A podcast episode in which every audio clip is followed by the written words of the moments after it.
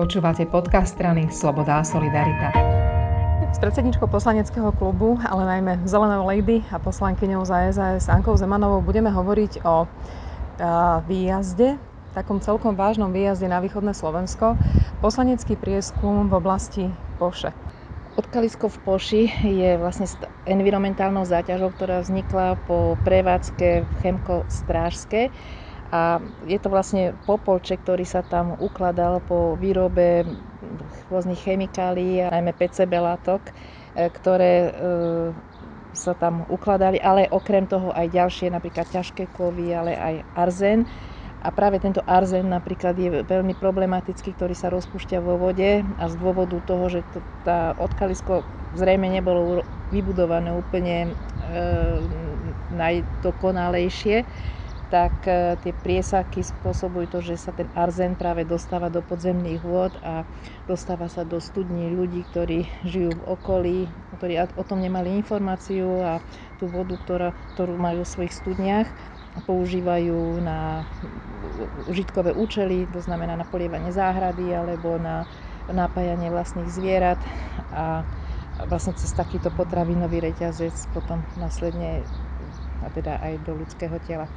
Čiže boli sme sa pozrieť na toto odkalisko, ktoré ešte do nedávna e, bolo obnovená jeho taká prevádzka, i keď nie úplne z tej činnosti, e, ktorá bola už ktorá bola v minulosti, ale nástupca Chemka Stražské ju využívala také akože terciálne dočisťovanie odpadových vod, ktoré mali oni z vlastnej výroby, ale tým, že sa tam stále doplňala voda, tak dochádzalo mm-hmm. naďalej k vyplavovaniu. Tu musím, pardon, ešte e, pochváliť Ministerstvo životného prostredia, špeciálne Slovenskú inšpekciu životného prostredia, ktorá dokázala e, zastaviť fyzicky, prerušiť, e, teda, ktorá dokázala vymožiteľnosť rozhodnutia a naozaj mechanickým spôsobom sú odstavené potrubia, ktoré tam mali tú vodu dovážať. To znamená, pár mesiacov dozadu už tam to odkalisko už nie je v prevádzke.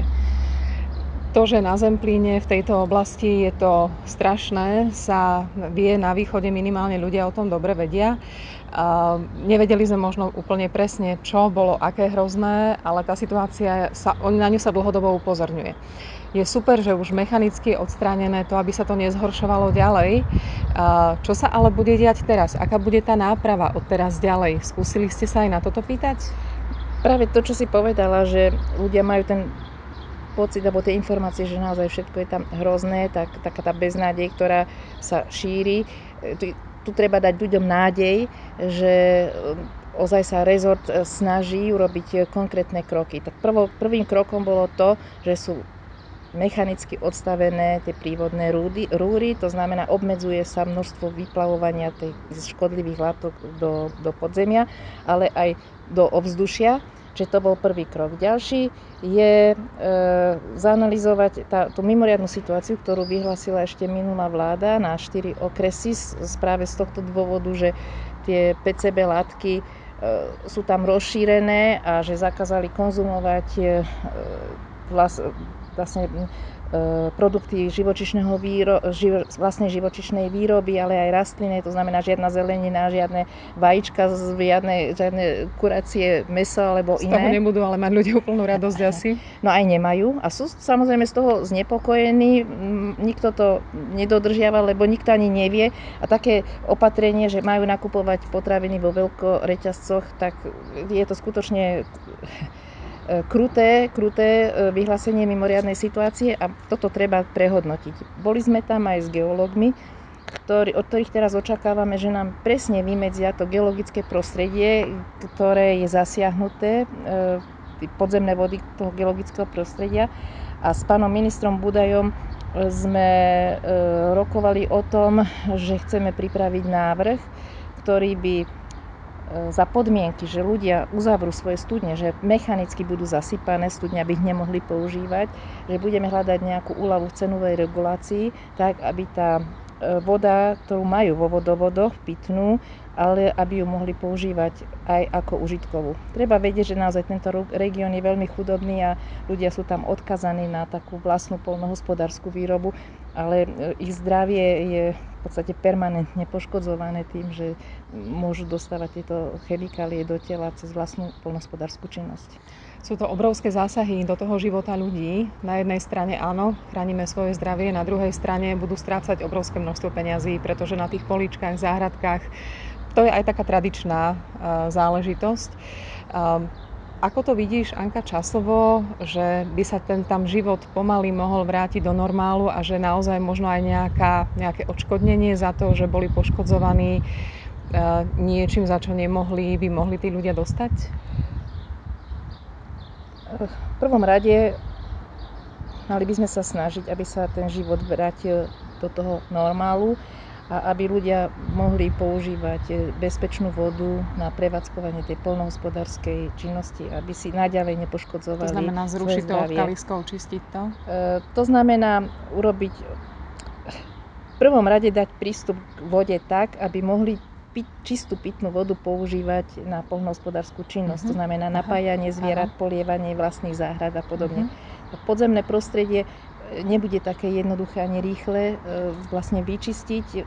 Prvým krokom bolo, aby sa tam už nedostávala naďalej e, voda, ktorá by e, dotovala to podzemie, ale treba si povedať, že, že to podzemie je tak zasiahnuté, že to bude roky trvať, kým sa to prečistí a nejaké technológie na to neexistujú. Čiže teraz súbežne s tým návrhom tej cenovej regulácie, sprístupnenie tej vody aj teda na iné účely ako len na pitie, by pomohlo veľmi rýchlo eh, ľudí motivovať, aby tú vodu nepili. Bo oni, mnohí o tom aj vedia, ale proste to Nedbajú, nevidíte. Hej. Máte pohár vody, ktorý vyzerá čistý, ani nesmrdí. Naozaj je to záležitosť 10 ročí tých predošlých. Treba si povedať, že to poškodzovanie zdravia ľudí tam je, sú identifikované mnohé ochorenia a keď naďalej sa bude požiadať, deti budú takú vodu požívať, jesť potraviny, ktoré budú uh, to, polievané. polievané takouto